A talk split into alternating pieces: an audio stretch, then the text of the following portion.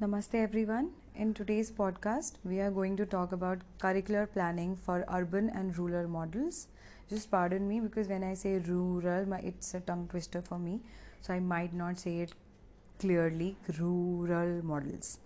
Now, so this is a part of your paper number 9, curricular strategies, and this is from unit 2, to be more specific, pre-primary level. Now, when we are talking about curriculum planning for the urban and the rural areas, we will first understand again curriculum planning that we have talked about in the last podcast. And in today's podcast also, it is important that you relate it with the same 7 components that were there in the curriculum planning of the last video.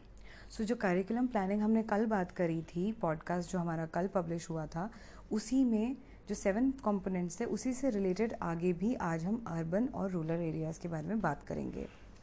Now, पहली चीज़ हमें अब इसमें हमारे new terms क्या आए हैं हम उनको समझ लेते हैं. Curriculum planning we already know जो हमने कल बात करी थी, और आज हमें urban और rural models को समझना है. Urban areas क्या हैं, जिन प्लेसेस में हम रह रहे हैं, जहाँ पे अर्बनाइजेशन का मतलब क्या है, जहाँ पे लोग factory oriented jobs and service oriented jobs and there are a proper market, जहाँ पे लोग अपार्ट एग्रीकल्चर के ऊपर फोकस ना होते हुए लोग अलग अलग ऑक्यूपेशंस में एम्प्लॉयड हैं. वो है आपका अर्बन मॉडल. जैसे आपकी टीचिंग प्रोफेशन हो गया, engineering, doctor, all these fields. यहाँ पे कोई एग्रीकल्चर एज सच दिल्ली में कोई यहाँ पे खेती बाड़ी नहीं कर रहा है. Then even the housing structure is apartment based, multi storey, ये सब कुछ अर्बनाइजेशन का पार्ट आता है. तो इसका मतलब है urban society. And when we talk about the rural model, rural model is again area which is majorly dominated by agriculture, जहाँ पे आज भी एग्रीकल्चर मेन ऑक्यूपेशन की तरह देखा जाता है, जहाँ पे पॉपुलेशन उतनी ज़्यादा नहीं है as compare to an urban population, और जहाँ पे services and availability of resources अभी भी कम है. तो ये हमारे 2 मेन टर्म्स हैं जो आज के पॉडकास्ट में हम लोग समझ रहे हैं. Now attaching curriculum planning to these 2 models, तो क्या फ़र्क आएगा. हम अपने करिकुलम प्लानिंग के बारे में जब बात करेंगे तो वही 7 एरियाज़ जो ताबा 1962 के अकॉर्डिंग दिए गए हैं, diagnosis of need, formulation of objectives, all the 7 points that we discussed, उन्हीं को हम urban as well as rural model में क्या इम्प्लीकेशन आएगी उसके अकॉर्डिंग समझेंगे. जब आप अर्बन एरिया की बात करते हैं, वहाँ पे जब आप डायग्नोसिस ऑफ नीड करेंगे, सो जो एक नीड अर्बन एरिया में रहने वाले स्पेशल बच्चे की है वो बिल्कुल अलग है जो एक रूरल एरिया में बच्चा है. वो कैसे अलग है इसको समझना बहुत ज़रूरी है. अगर हम बात करें अर्बन एरियाज़ में, let's talk about the basic structure. Urban areas में अब अगर हम देखें तो बहुत ज़्यादा कम्युनिटी रिलेशंस पे फोकस नहीं है. Both the parents are working, may be माँ वर्किंग हो सकती है, फादर भी वर्किंग हो सकते हैं, और उसके बाद बहुत बारी बच्चे को सपोर्ट देने के लिए कोई नहीं होता. Many a times the mother has to sacrifice her career, वो अपने करियर को छोड़ देते हैं और चाइल्ड विद स्पेशल नीड को देन वो ध्यान रख पाते हैं. और यहाँ पे अलग तरीके की फैसिलिटीज़ हैं कि क्रैश सिस्टम है और किसी तरीके की डे केयर फैसिलिटी है अगर हम प्री प्राइमरी लेवल की बात करें.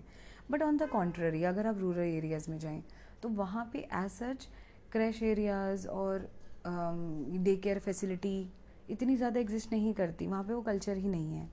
और क्योंकि प्राइमरीली सब एग्रीकल्चर फील्ड में इन्वॉल्व होते हैं, तो देयर आर हाई चांसेस कि फैमिली को किसी ना किसी तरीके से बच्चे के साथ टाइम स्पेंड करने का मौका मिल जाता है. सो जो नीड यहाँ पे अर्बन एरिया में एक बच्चे की अलग होगी, वहाँ पे रूरल एरियाज़ में ये बिल्कुल अलग होगी. सो लाइक फॉर एग्जांपल, आपको अगर एक अर्बन एरिया में एक बच्चे को ईटिंग स्किल सिखानी है, जो सेल्फ हेल्प स्किल्स में भी आ सकता है, क्योंकि बहुत ये समझना बहुत ज़रूरी है, बहुत सारे आइटम्स क्रॉस डोमेन्स होते हैं. अगर मैं ईटिंग स्किल्स की बात कर रही हूँ तो उसके लिए आपको मोटर स्किल्स भी आपकी अच्छी होना ज़रूरी है, राइट. वो occupational point of view, occupational therapy point of view से भी उसमें आ जाता है. तो हमें डोमेन्स में इतना कन्फ्यूज़ नहीं होना. Domains are just a way of a person's perspective of representing the items. हम अगर FACP टूल की बात करें तो हम 5 डोमेन्स की बात कर रहे हैं. अगर हम MDPS के थ्रू बात करें तो हम 18 डोमेन्स की बात कर रहे हैं. हम बेसिक MR के थ्रू बात करें तो 7 डोमेन्स की बात कर रहे हैं. बिकॉज कोई भी आइटम 2-3 डोमेन्स के अंदर इजीली क्लब हो सकता है. डिपेंड करता है हम किस पर्सपेक्टिव से उसको देख रहे हैं. तो अगर हम यहाँ पे ईटिंग स्किल्स की बात करें, हो सकता है एक रूरल एरिया में बच्चे का खुद खाना खाना सीखना अभी इतना ज़रूरी एरिया ऑफ कंसर्न ना हो, but in an urban setting ये बहुत ही इंपॉर्टेंट एरिया हो सकता है। क्यों? क्योंकि मे बी दोनों पेरेंट्स के पास टाइम नहीं है और उनके लिए पॉसिबिलिटी नहीं है कि वो क्रैश में रखना चाहते हैं। तो वहाँ पे अगर आपके घर में कोई छोटा बच्चा हो तो आपने एक्सपीरियंस किया होगा कि जब डे केयर फैसिलिटी में बच्चों को एडमिशन कराया जाता है, and I am not talking about schools, I am talking about proper day care जो क्रैच फैसिलिटी होती है, वहाँ पे अगर बच्चे को जब लेके जाया जाता है तो वहाँ पे तक पूछा जाता है कि आपका बच्चा टॉयलेटिंग में इंडिपेंडेंट है या नहीं, मतलब टॉयलेट खुद जा सकता है नहीं जा सकता, खाना खुद खा सकता है नहीं खा सकता, क्योंकि उसके हिसाब से भी फ़ीस डिसाइड होती है। जितना आपके बच्चे के ऊपर एफर्ट लगने वाला होगा उतनी ही फ़ीस ज़्यादा चार्ज करी जाएगी। This is a very obvious thing that is being practised. So अब अर्बन एरिया में इस तरीके का सपोर्ट हो सकता है कि मदर इजीली किसी को पे करे और वहाँ पे वो फैसिलिटी मिल जाए कि उसके खाना खिलाने वाला कोई हो, या इवन घर पे एक फुल टाइम हाउसमेड रख ली जो पूरे time dedicatedly, if you have urban area में आपके पास थोड़ा पैसा है और आपने 10,000-12,000 में एक डेडिकेटेड मेड घर पे रख ली है जो 24 आवर्स बच्चे का ध्यान रखेगी, वो पॉसिबिलिटी है। बट रूरल एरिया में ये पॉसिबिलिटी नहीं है। सो जो नीड है वो बिल्कुल अलग हो जाएगी। वही सेम करिकुलर डोमेन, आपका जो इंटेंसिटी है उसको अचीव करने की, वो बिल्कुल बदल जाएगी। सो यहाँ पे सबसे इम्पॉर्टेंट बात क्या आती है कि हमें ये ज़रूर देखना है कि जो करिकुलम हम प्लान कर रहे हैं, the effort should be made to relate the content as much suitable as possible to the everyday life of the child, specially at the pre primary level. Pre primary years जो age होती है, क्योंकि आपकी formal schooling 6+ के बाद start होती है, अब तो 2+ के बाद स्टार्ट हो जाती है, बट अगर हम बात करें एक्चुअल ऑन पेपर्स तो हम 6+ के बाद की बात करते हैं। तो pre primary level, even if you go according to our tool which we use in our schools and setups, अगर हम FACP की भी बात करें तो वहाँ पे भी प्री प्राइमरी की एज ग्रुप का जो कैटेगराइजेशन है, if I am not wrong, is 3 to 6 years, right? So when we are talking about 3 to 6 years of age group, the child is too young. बहुत ही छोटा बच्चा होता है 3 से 6 साल का, अगर हम प्री प्राइमरी ग्रुप की बात जब कर रहे हैं उसमें। लेकिन ये सबसे क्रूशल ईयर होता है। इसमें जिस स्ट्रैटेजी के साथ आप सिखा रहे हैं, जिस टेक्निक के साथ आपने चीज़ें सिखाई हैं और जिन चीज़ों को जितनी प्रायोरिटी दी होगी, बच्चा उनको उतनी ही जल्दी ग्रैस्प करेगा। Because as we all know ये फॉर्मल ईयर्स होते हैं स्कूलिंग के। तो हम जितने अच्छे तरीके से टाइम रहते हुए इन प्री प्राइमरी ईयर्स को यूटिलाइज़ करेंगे, बच्चा स्किल्स जल्दी सीखेगा। That's the highest probability. Now बहुत ज़रूरी है कि जो कंटेंट हम उस दौरान सिखा रहे हैं वो बहुत ही सूटेबल हो, उनकी एवरीडे लाइफ से रिलेटेड हो। जैसे मैंने आपको एग्जांपल भी दिया था, I was highly impressed by mister Sonam Wangchuk's work, जो सेकमोल उनकी ऑर्गेनाइजेशन है लद्दाख में। उन्होंने वहाँ पे यही अंडरस्टैंड किया कि क्यों बच्चों का पढ़ाई में इतना फेलियर है। क्यों? क्योंकि जो कंटेंट उनको पढ़ाया जा रहा है वो इतना रेलेवेंट नहीं है, वो इतना यूज़फुल उनके लिए साबित नहीं हो रहा। क्योंकि अगर आप एक बर्फीले इलाके में रहने वाले बच्चे को ये समझा रहे हैं कि फर से फ़ैन होता है तो या फिर फ्रिज होता है, तो बच्चा इतनी जल्दी रिलेट नहीं कर सकता। कॉन्टेक्चुअली बच्चे के लिए रेलेवेंट नहीं है। वहाँ पे शायद पंखे की ज़रूरत ही ना हो। या मैं अगर अपने गाँव की भी बात करूँ उत्तराखंड में, तो बहुत सारी चीज़ें वहाँ पर रेलेवेंट नहीं हैं। जैसे कि आप बात कर रहे हैं फ्रीक्वेंटली टी से ट्रेन देखने की, तो वहाँ पे कौन ट्रेन देखने जा रहा है? हमारे गांव पे सड़क ही अभी कुछ टाइम पहले आई है, तो आप टी से ट्रेन क्यों सिखा रहे हैं? मे बी कुछ और सिखाना ज़्यादा इम्पॉर्टेंट है, कोई और वर्ड सिखाना बहुत इम्पॉर्टेंट है। क्योंकि हमें भी पता है जितना ज़्यादा कॉन्टेक्चुअली ड्रिवन नॉलेज होती है उतना ही आसानी से हमें चीज़ें समझ में आती हैं। आज आपके डिप्लोमा का जितना भी सिलेबस है, आप हर वर्ड को गूगल कर सकते हैं और आपके पास 10,000 पेपर्स निकल आएंगे, जिससे हम भी नोट्स प्रिपेयर कर रहे हैं। आप भी वही सेम नोट्स बना सकते हैं, कोई फ़र्क नहीं है। लेकिन एक टीचर का क्या काम कर सकती है जो हम इस वक्त करने की कोशिश कर रहे हैं, जो मैं इस वक्त अपने इस पॉडकास्ट के थ्रू कोशिश कर रही हूँ, कि आपको कॉन्टेक्चुअली आपकी लाइफ से रिलेटेड बेस्ट एग्जाम्पल देकर समझा सकूँ, सो दैट आपको समझ में हाँ okay this can be done, right? So this is how contextually important material has to be there. Now the functionality of the curriculum in terms of functional curriculum, हम बार बार बात करते हैं स्पेशल बच्चों के लिए फंक्शनल करिकुलम होता है, अग्रीड। फंक्शनल करिकुलम क्या है? जो भी ज़रूरी है वो चीज़ सिखाई जाए। मैथ्स में जो सबसे ज़्यादा ज़रूरी है फंक्शनल मैथ्स सिखाई जाए, फंक्शनल EVS, फंक्शनल इंग्लिश, हर चीज़ वो सिखाई जाए जो सबसे ज़्यादा काम आएगी उसके। लेकिन अब यही फंक्शनैलिटी डिफ़र कर जाती है जब हम अर्बन और रूरल मॉडल की बात करते हैं। जैसे ही आप बोलेंगे कि functionality of the curriculum will not be the same, अगर आप दिल्ली में एक बच्चे को पढ़ा रहे हैं और आप उत्तराखंड के गांव में जाके एक बच्चे को पढ़ा रहे हैं, क्यों नहीं होगी? क्योंकि अगेन कॉन्टेक्चुअली उस बच्चे के लिए जो उसकी सच्चाई है, आसपास के एनवायरनमेंट है, वो बिल्कुल अलग है। आप उसमें ये नहीं कर सकते कि ओ दिल्ली की जो रियलिटीज़ हैं वो उत्तराखंड में भी एग्जिस्ट करती है। क्यों नहीं करती, कैसे नहीं करती? क्योंकि जो अवेलेबिलिटी ऑफ रिसोर्सेज हैं, जो एक्सपीरियंसेस आप ऑर्गेनाइज करना चाहते हैं, जैसे कल हमने बात करी then setting up of learning objective, then choosing the right learning experiences. अगर आप एक उत्तराखंड के गांव में बैठकर ये बोल रहे हैं कि अब मैं बच्चों को पूरे time online rhymes, online dance, गाना इससे सिखाती रहूँगी, देयर आर हाई चांसेस कि आपको आधे टाइम इंटरनेट फैसिलिटी ढंग से ना मिले।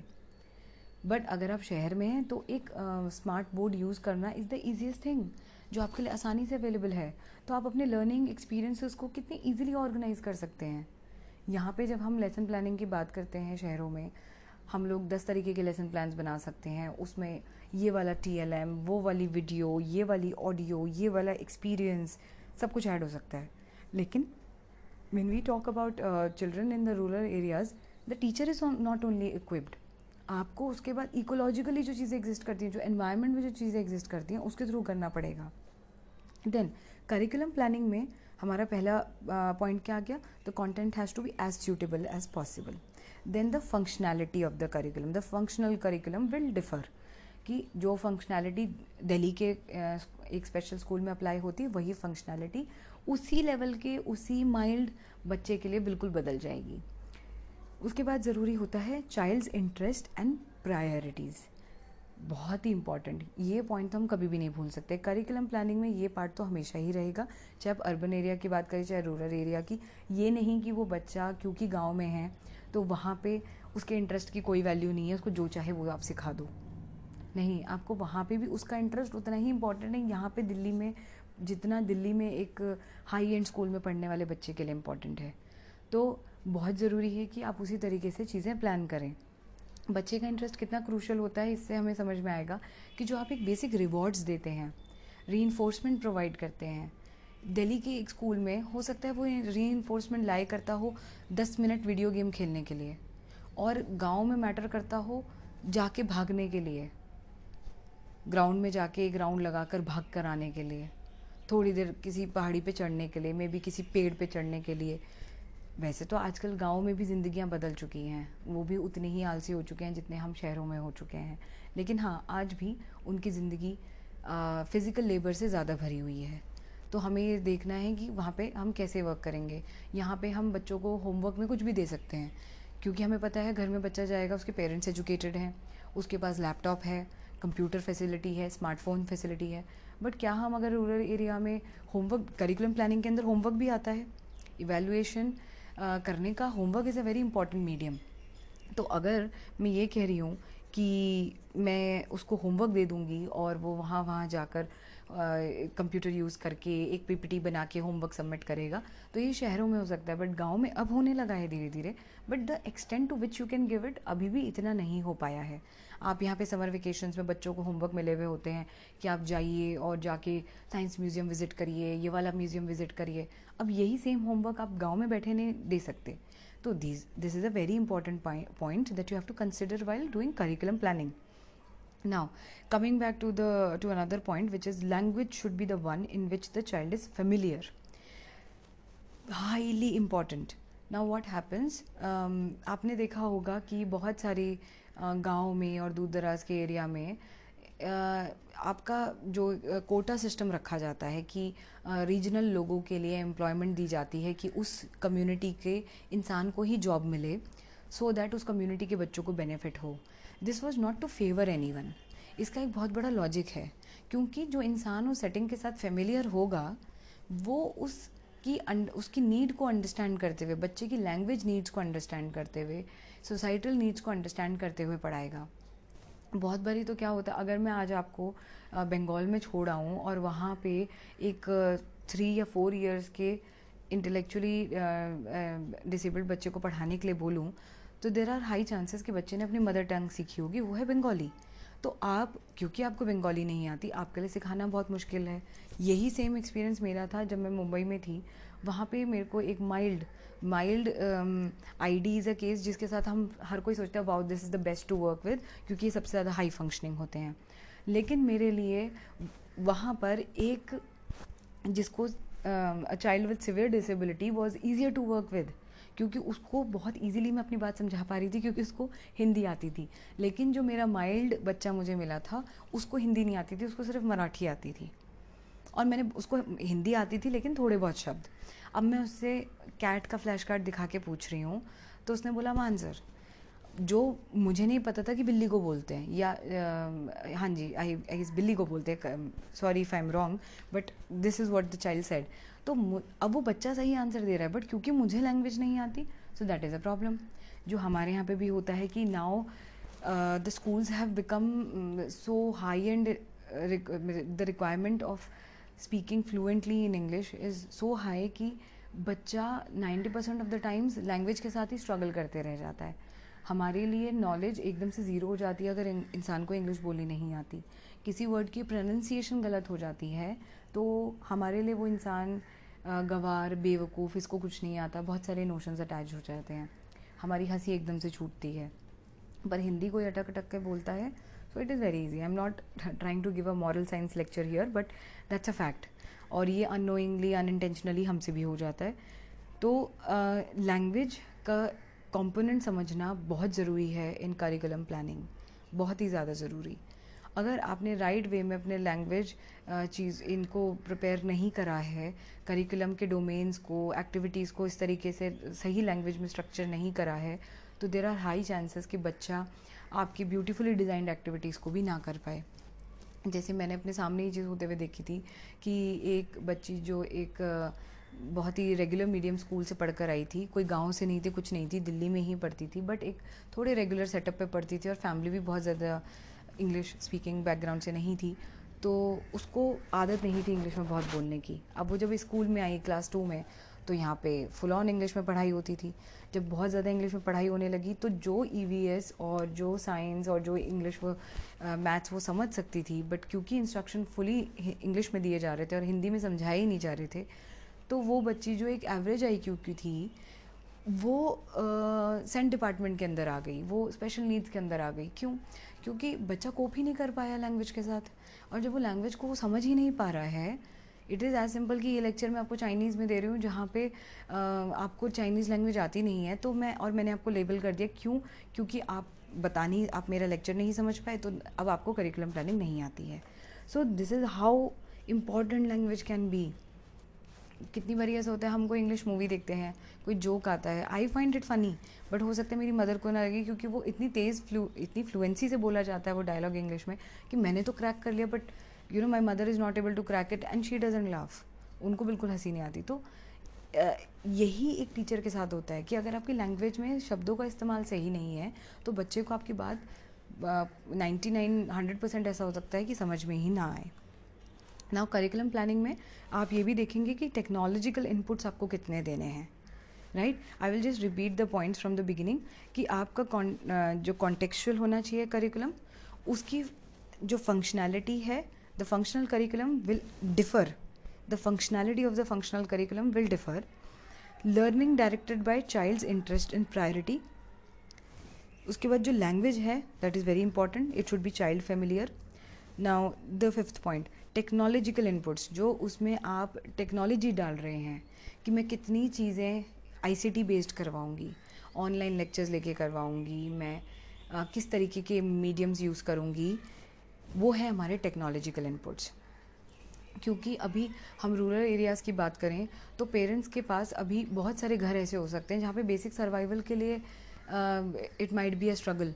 तो हैविंग अ लैपटॉप या कुछ, ये तो पॉसिबिलिटी हो सकता है एग्जिस्ट, तो ये तो पॉसिबिलिटी है कि शायद एग्जिस्ट ही ना करे।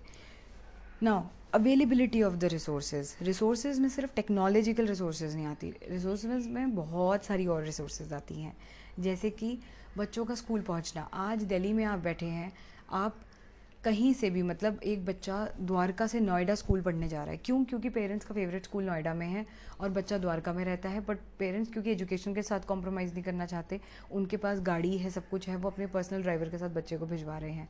लेकिन रूरल एरिया में तो ये पॉसिबल नहीं है, यहाँ पे इतना ईजी नहीं है। पहाड़ों में आपका 5 किलोमीटर का सफ़र शहर के 5 किलोमीटर के सफ़र से काफ़ी लंबा भी बन सकता है और काफ़ी छोटा भी बन सकता है, क्योंकि हो सकता है आपका शहरों में 5 किलोमीटर का सफ़र 2 घंटे का बन जाए बिकॉज ऑफ द ट्रैफिक। ये भी बेसिक रिसोर्सेज हैं। इवन शहरों में बहुत कॉमन प्रैक्टिस है, आप बच्चा स्पेशल स्कूल में भी जा रहा है, फिर शाम को एक स्पेशल एजुकेटर भी पढ़ाने आ रही है, बच्चा स्कूल में भी ऑक्यूपेशनल थेरेपी ले रहा है, घर में भी ऑक्यूपेशनल थेरेपिस्ट आ रही है। सिर्फ पैसे होना ज़रूरी नहीं है, रिसोर्सेज भी हैं। लेकिन गांव में क्या दिक्कत है, आप रूरल एरियाज़ में देखिए, बहुत बार ये होता है पेरेंट्स के पास पैसा है, एटलीस्ट अफोर्ड करने लायक है कि वो एक थेरेपिस्ट या किसी को अफोर्ड कर सकते हैं, बट है ही नहीं थेरेपिस्ट वहाँ पे अवेलेबिलिटी ही नहीं है किसी स्पेशल एजुकेटर की। तो आप करिकुलम प्लानिंग में you can not be unrealistic कि आप बिल्कुल हवा में प्लानिंग कर रहे हैं कि एक स्पेशल एजुकेटर 50 बच्चों को पढ़ा रहा होगा। इस तरीके से आप प्लानिंग नहीं करेंगे। आप ये नहीं प्लान कर रहे होंगे कि जो डोमेन एरियाज़ हैं वो इस तरीके से होंगे। हो सकता है करिकुलर डोमेन जो पर्सनल स्किल में जो ईटिंग की हम स्किल ले रहे होंगे, हो सकता है वो जब आप स्कूल में अर्बन स्कूल में बात करें, दिल्ली के स्कूल में बात करें, वहाँ पे टीचर की क्लास में सिर्फ 6 बच्चे हैं, तो वो हर बच्चे को इंडिविजुअली आईपी गोल्स लेकर शायद ईटिंग सिखाए। लेकिन हो सकता है रूरल एरिया में डोमेन वही ईटिंग आ गया, और eating by spoon, eating by what. अब इसमें देखिए कितने सारे पॉइंट्स आ सकते हैं। फंक्शनैलिटी, दिल्ली के स्कूल में ईटिंग बाय सेल्फ, मतलब खुद से खाना खाने में, हो सकता है टीचर चम्मच का इस्तेमाल करके खाना सिखाए, जो 99% यही होगा कि चम्मच से खाना सिखाए। बट गांव में क्या होगा, चम्मच की जगह उसको हाथों से ट्रेनिंग देनी होगी। इवन ये कम्युनिटी में भी फ़र्क होता है। डाउन साउथ हमने देखा है कि लोगों को हाथ से दाल चावल खाना पसंद है। इवन आप उत्तराखंड की बात करेंगे, वहाँ पे भी लोगों को हाथ से दाल चावल खाना पसंद है। लेकिन आप शहरों की बात करेंगे तो लोग चम्मच से खाना खाना पसंद करते हैं। वही पर्सनल डोमेन में वही eating by own on your own वाला जो गोल है, जो उसकी फंक्शनैलिटी है, रहा वो फंक्शनल करिकुलम ही, but the functionality of it will is differing, right. आपको आई होप ये पॉइंट समझ में आ गए। जो सेकेंड पॉइंट हमने बात करी थी, functionality of the functional curriculum बदल गई कि वही गोल रहा ईटिंग का, बट एक जने को हाथ से खाना सिखाना है, एक जने को चम्मच से खाना सिखाना है। और अवेलेबिलिटी ऑफ द रिसोर्सेज इसमें बहुत डिपेंड करती है। अब जो गांव में टीचर है वो हर बच्चे को हाथ से खाना तो सिखाएगी नहीं, हो सकता है वो पेरेंट्स को बोले कि हर किसी की मम्मी यहाँ पर आ जाए, हो सकता है वो सिर्फ एक फ़ोटो खींच के भेज दे और पेरेंट्स को बोले घर पे सिखाओ, मैं नहीं सिखा सकती क्योंकि मेरे पास 15 बच्चे हैं। There are many possibilities. जो एक बहुत अच्छी चीज़ रूरल, मैंने कुछ स्टडीज़ पढ़ी और बहुत ही इंटरेस्टिंग स्टडीज़ थी, जिसमें से एक मुझे बहुत ही अच्छी लगी कि which is a very good thing, जो रूरल एरियाज़ हैं आज भी उनमें कम्युनिटी रिलेशंस बहुत स्ट्रॉन्ग हैं। जैसे कि एक दूसरे के घर बहुत पास होते हैं, एक दूसरे से मिलना जुलना बहुत फ्रीक्वेंट होता है। एटलीस्ट जो मैंने अपने गाँव की विज़िट में देखा, जितने आप रूरल सेटिंग्स में जाते जाएंगे, वहाँ पे लेडीज़ का आपस में बातचीत करना, एक दूसरे के साथ दुख और सुख शेयर करना, एक दूसरे के साथ मिलना जुलना बहुत आसान है। तो यहाँ पे हाई प्रोबेबिलिटी है कि बच्चे की देखभाल करने के लिए भी 1 से ज़्यादा लोग हों, एक दूसरे के शायद घर पे छोड़ने का भी स्कोप हो। लेकिन शहरों में ये स्कोप है ही नहीं, आज के टाइम पे तो एटलीस्ट ख़त्म ही होता जा रहा है। तो कम्युनिटी रिलेशंस एक बहुत अच्छा पॉइंट है जो आज भी रूरल एरियाज़ में एग्जिस्ट कर रहा है। जो हम अवेलेबिलिटी ऑफ द रिसोर्सेज की बात कर रहे हैं, उसमें ये बहुत अच्छे से आ सकता है, क्योंकि हर चीज़ में रूरल एरियाज़ में रिसोर्सेज कम है। हमें ये नहीं साबित करना है, बल्कि हमें ये भी देखना है वहाँ पर रिसोर्सेज क्या हैं। बहुत सारी ऐसी रिसोर्सेज हैं, जैसे बच्चे के लिए एक्चुअली में नेचुरल एन्वायरमेंट बहुत हद तक एग्जिस्ट करती है। जैसे my uncle was mentioning one day, हम लोग एक फार्म हाउस टाइप जगह पे गए थे, जहाँ पे वो खेती बाड़ी होते हुए दिखती है, वो चूल्हे चौके की रोटी खाने को मिलती है। तो उन्होंने ये बोला कि मैं बच्चों को इसलिए ले जाना चाहता हूँ क्योंकि इनको पता तो चले कि मूली जो है वो ज़मीन के नीचे उगती है या ऊपर, इनको तो ये भी नहीं पता क्योंकि इन्होंने कभी देखा ही नहीं है। इन लोगों ने तो स्कूल में टीचर ने बता दिया, और एक्चुअल में ज़मीन से उखाड़ के निकालना मूली को क्या होता है इनको शायद पता ही नहीं होगा। बट आप गांव में जाएंगे तो आप देखेंगे हर घर के बाहर छोटी मोटी कोई ना कोई सब्जी तो उगी रही होती है, वहाँ पे बच्चा ऑलरेडी इन चीज़ों को देख रहा है। तो अवेलेबिलिटी ऑफ द रिसोर्सेज होने का मतलब सिर्फ टेक्नोलॉजी नहीं है, सिर्फ ट्रांसपोर्टेशन नहीं है, ये भी है कि रियल लाइफ एक्सपीरियंसेस कितने अवेलेबल हैं, ओरिजिनल हैंड्स ऑन एक्सपीरियंसेस करने का कितना मौका है, ये भी एक बहुत बड़ा फैक्टर है। ठीक है, एक मौसम का बदलाव देखना, एक शायद मे भी भेड़ बकरियां देखना, ये सब तो इसमें रूरल एरियाज़ अपर हैंड पर हैं, इसमें उनको ज़्यादा फ़ायदा है। तो हमें हमेशा रूरल एरियाज़ को इस point of view, negative point of view से नहीं देखना कि ओ इन बेचारों के पास तो कुछ भी नहीं होता, अवेलेबिलिटी ऑफ द रिसोर्सेज तो वहाँ पे हमेशा कम है। हमारा पर्सपेक्टिव ही ये बन चुका है एज टीचर्स ऑल्सो, मैंने देखा है कि हमारी नज़र में बस एक ही चीज़ आ गई है कि टेक्नोलॉजी नहीं तो कुछ नहीं। नहीं, there are many other alternatives. I am not saying 100% किसी चीज़ की रिप्लेसमेंट नहीं है, लेकिन ऑल्टरनेटिव तो हर चीज़ के है ना, इसकी जगह पे कुछ और तो हमेशा किया जा सकता है। तो अवेलेबिलिटी ऑफ द रिसोर्स यहाँ पे ये चीज़ हमें दिखाती है। नाउ एक जो चीज़ है वो ये है कि करिकुलम इन दी एंड हमेशा इसलिए होना चाहिए कि पॉजिटिव ट्रांसफॉर्मेशन लेकर आए और जो स्ट्रेंथनिंग ऑफ स्किल्स को बढ़ावा दे। राइट, करिकुलम हमेशा positive transformation and it should bring positive transformation and also should be conducive to strengthening skills। मतलब positive transformation का मतलब क्या है, बच्चे में अच्छाई के लिए बदलाव आ रहा है। बहुत बार ये होता है एक बच्चा स्पेशल नीड्स वाला जो मान लीजिए बैंगलोर में पैदा हुआ है, then is from a culturally वो एक ऐसे परिवार से हैं जहाँ पे हिंदी मदर टंग नहीं है। अब पेरेंट शिफ्ट हो गए दिल्ली आकर और बच्चे की मदर टंग फॉर एग्जांपल क्या बोलते हैं, तेलुगु लैंग्वेज है और वो दिल्ली आ गए। कितनी बारी एक स्पेशल नीड्स वाला बच्चा इसी में फंस कर रह जाता है कि वो क्या बोल रहा है, तेलुगु बोल रहा है, क्या बोल रहा है, वो उसी में टीचर का भी टाइम निकल रहा है, उसमें ही बच्चे का टाइम निकल रहा है। अब क्या हुआ, करिकुलम है तो बहुत अच्छा लेकिन पॉजिटिव ट्रांसफॉर्मेशन नहीं ला पा रहा। या फिर आपने एक अचानक ही एक बच्चा शहर से गांव जाके रहने लग गया, जो नहीं होता है कभी भी, बट हाँ मान लीजिए हो गया, तो वो नहीं एडजस्ट कर पा रहा, उसको समझ ही नहीं आ रही यहाँ पे ये क्या चीज़ें हो रही हैं, लैंग्वेज एक अलग बोली जा रही है, उसकी जो टर्मिनोलॉजीज़ जो उसने शब्द सीखे होंगे शहर में वो यहाँ बिल्कुल भी इस्तेमाल नहीं हो रहे हैं, वो भी एक बहुत बड़ी दिक्कत है। उसके लिए वो भी एक नेगेटिव ट्रांसफॉर्मेशन हो जाएगा, पॉजिटिविटी की तरफ नहीं बढ़ावा दे रहा है। राइट, शहर से जो बच्चे गांव से जो बच्चे शहर आते हैं उनके लिए इसलिए एजुकेशन इतनी डिफ़िकल्ट हो जाती है। जैसे हम बात करते हैं EWS कोटे में जब एडमिशन होते हैं, economically weaker section of the society को जो एडमिशन दिया जाता है हाई फाई स्कूल्स में, हाई एंड स्कूल्स में, वहाँ पे क्यों वो बच्चे देखा गया है कि प्रोग्रेस नहीं कर पाते। What is the main reason, curriculum तो उनके लिए भी बहुत अच्छा है।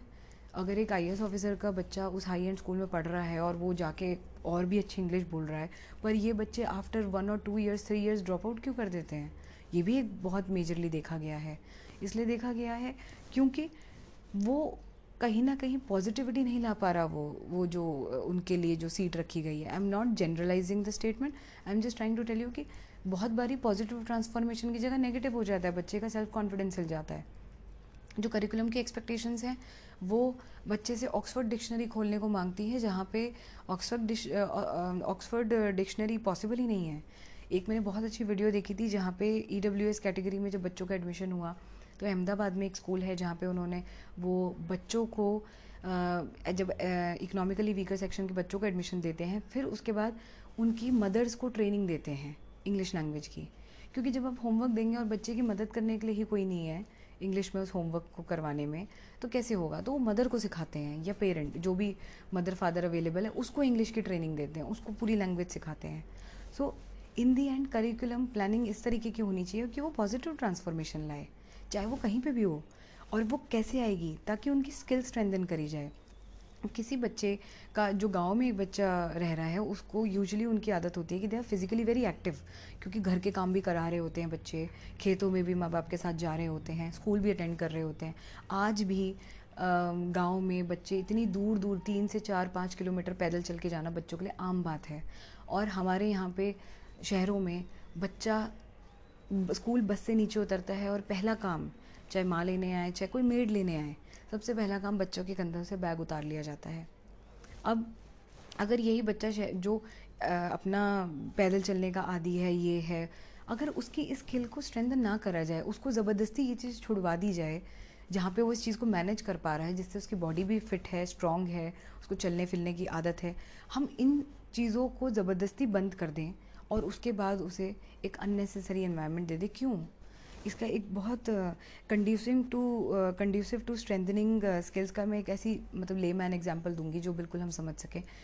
मैं एक बारी जब मेट्रो में जा रही थी तो मैंने देखा एक मदर, आप लोगों ने भी ऑब्जर्व किया होगा, एक मदर अपने बच्चे के साथ थी और वो बच्चा कंटिन्यूसली खेल रहा था और वो वैसे परेशान नहीं कर रहा था, बच्चा है तो खेलेगा ही, तो वो मेट्रो में कोई डेंजरस तरीके से नहीं खेल रहा था, हार्डली 4 years ऑफ एज, और वो नॉर्मल मतलब अपना इधर उधर पोल पे लटक रहा था, दैट्स इट, नथिंग मच। और एकदम से मदर को जब सीट मिली तो बच्चा तब भी आराम से अपना साइड में खड़े होकर खेलता रहा। तो उस बच्चे की स्ट्रेंथ है कि वो बिना मदर को डिस्टर्ब करे, बिना फेलो पैसेंजर को डिस्टर्ब करे। मतलब मैं स्ट्रेंथनिंग ऑफ स्किल को आपको समझा रही हूँ कि जो उसके अंदर ऑलरेडी चीज़ है उसको और बेटर करना, उसको स्ट्रेंथन करना, उसको उस चीज़ को अगर उसके अंदर खुद में बिजी रहने की क्षमता है तो, लेकिन उसको तब भी ख़त्म कर देना। मदर ने उसको फटाफट लिया और उसको फ़ोन पकड़ा दिया क्योंकि वो थोड़ी देर आंखें बंद करके बैठना चाहती थी। अब यहाँ पे मैं ना मदर को गलत बोल रही हूँ ना कुछ, पर मैं ये कह रही हूँ कि बच्चे के अंदर वो एक क्वालिटी बहुत अच्छी थी जो आजकल बच्चों के अंदर देखने को नहीं मिलती है ईजिली, कि वो बिना फ़ोन और उसके घूम सके या खेल सके, और वो चुपचाप खेल रहा था। लेकिन क्या करा गया, एनवायरनमेंट ऐसी बनी कि उसने उस चीज़ को सपोर्ट नहीं करा, बस वो उसकी उस हॉबी जो एक अच्छा खासा वो अपना टाइम खुद ही अपने आप में बिता रहा था, उसको छोड़कर उसको बिठा दिया गया और उसको फ़ोन दे दिया गया कि नहीं, ताकि जब वो कल को ऐसे टाइम बिताना चाहेगा तो वो खुद ही फ़ोन मांगने लगेगा, उसको अकेले चुपचाप पोल में खेलना आएगा ही नहीं, वो फ़ोन ही मांगने लगेगा। तो यहाँ पे क्या हो रहा है, curriculum conducive to strengthening skills होना बहुत ज़रूरी है। एक बच्चे को अगर प्लांट, एनवायरनमेंट, इन सब चीज़ों का बहुत शौक़ है तो बहुत ज़रूरी है कि आपके करिकुलर डोमेन्स उस तरफ पुश करें। बहुत अच्छे से आप इन चीज़ों को सिखा सकते हैं। बहुत सारे बच्चे जो स्पेशल नीड वाले होते हैं, हमने खास तौर पे in autism we have seen कि उनकी बहुत ही एक पर्टिकुलर तरीके की लाइकिंग होती है। अगर उनको प्लांट्स का शौक़ है तो बहुत ज़्यादा शौक़ होगा। अब इसमें अगर मान लीजिए उनको सेंसिटिविटी ऑफ स्मेल है कि कोई भी चीज़ से बहुत जल्दी स्मेल आने लगती है, वो खा नहीं पाते, तो आप इसमें क्या कर सकते हैं, डिफरेंट प्लांट्स और नेचुरल एनवायरनमेंट में उनको ले जाकर ओरिएंट कर सकते हैं, राइट? इतनी आसानी से उसके एनवायरनमेंट का यूज़ किया जा सकता है। तो this is how curriculum planning rural और अर्बन मॉडल के लिए डिफ़र करेगी। और इसमें यही सेम डोमेन जो personal, social, communication and self expression skills हैं वो बिल्कुल अलग हो जाएंगी। बिल्कुल इनके जो कंपोनेंट्स हैं वो सेम होते हुए भी, फंक्शनल होते हुए भी उनकी फंक्शनैलिटी बदल जाएगी। सेल्फ एक्सप्रेशन स्किल्स क्या हैं? अपने बारे में, अपने आप, अपने इमोशंस के बारे में अवेयर होना। शहरों में एक बच्चे के सेल्फ एक्सप्रेशन का मतलब बहुत कुछ और हो सकता है, क्योंकि हो सकता है बच्चा पूरे दिन क्रैश में रहता है, तो वहाँ पे तो उसको सेल्फ एक्सप्रेशन आना बहुत ज़रूरी है कि मुझे टॉयलेट जाना है, मुझे टीवी नहीं देखना, या वो घर जाके अपनी मम्मी को बता सके कि आज मेरे साथ दिन में ये हुआ, क्रैश वाली मैम मारती तो नहीं है। ये एक बेसिक सेल्फ एक्सप्रेशन यहाँ पे इतना इम्पॉर्टेंट हो जाता है। बट गाँव में हो सकता है बच्चा हर समय मदर के साथ ही हो, होम स्कूल हो रहा हो, तो उसके लिए सेल्फ एक्सप्रेशन बिल्कुल अलग चीज़ बन जाएगी, अपने आप को व्यक्त करना बिल्कुल अलग बन जाएगा। गाँव में एक बच्चे के लिए सेल्फ एक्सप्रेशन का मतलब ये हो सकता है कि वो अपने दोस्तों से बात कर सके, अपने माँ बाप से बात करे। शहरों में वो अपने माँ बाप के दोस्तों से भी बात कर सके, वो 10 आउटिंग्स में जा रहा है तो वहाँ पे अपने आप को प्रेजेंट कर सके, वो अपनी पोएम भी सुना सके। बहुत सारे और फैक्टर्स हो सकते हैं जो सेल्फ एक्सप्रेशन के अंदर आएंगे। कम्युनिकेशन बिल्कुल अलग हो जाएगा। यहाँ पे कम्युनिकेशन AC चला दो ये बोलना ज़रूरी हो सकता है, एक दिन प्लीज़ मेरे लिए AC चला दो, ये बच्चे के लिए लाइन सीखना कम्युनिकेशन में बहुत ज़रूरी हो सकती है। वह शायद गाँव में एक हिली एरिया में, पहाड़ों वाले रीजन में रहने वाले बच्चे के लिए AC चला दो एक फंक्शनल नीड नहीं है, एक लैंग्वेज यूज़ नहीं है। शहरों में रहने वाले बच्चों के लिए हिंदी, इंग्लिश तो आम भाषाएं, बिल्कुल इंग्लिश भी अब आम भाषा हो चुकी है। स्पेनिश और फ्रेंच जब तक आती ना हो तो मतलब आपने कुछ नहीं सीखा। बट अगर गांव में किसी बच्चे को इंग्लिश के 4 शब्द भी आ गए तो उसकी कम्युनिकेशन रिक्वायरमेंट बहुत अच्छे से फुलफ़िल हो जाती है। So this is how all the points in curriculum planning for urban and rural areas exist. Okay, so I would like to conclude my topic here that yes, curriculum planning has to happen in a way जो जगह की, environmental needs की, community needs की, individual needs को ध्यान में रखते हुए डिज़ाइन करा जाए।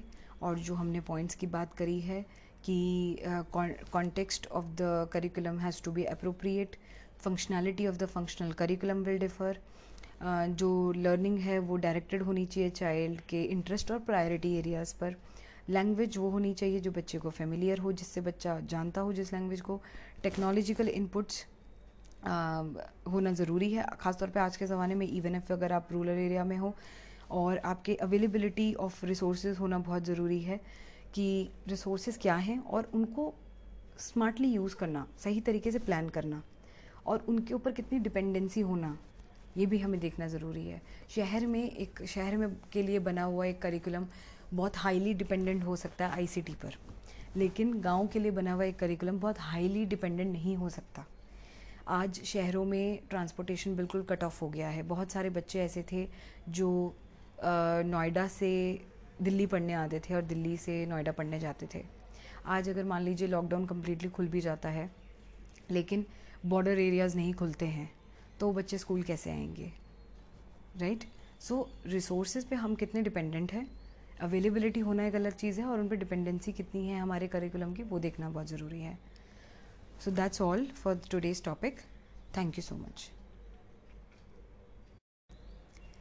And in case you feel कि कोई ऐसा point है जो आपको समझ में नहीं आया है, इसमें एक feature है जिसमें आप podcast जो आप सुन रहे हैं उसी में आप comment कर सकते हैं। जैसे बहुत सारे students के doubt थे कि मैम जब हम सुन रहे हैं तो कुछ doubts mind में आ रहे हैं, या तो आप उनको लिख लीजिए and I can connect over a Skype call, but अगर हम स्काइप कॉल अवॉइड करना चाहते हैं तो आप पॉडकास्ट सुनते दौरान ही इस पर कमेंट कर लो and then I can take it up as a question and then record one more podcast on it. Okay, thank you so much.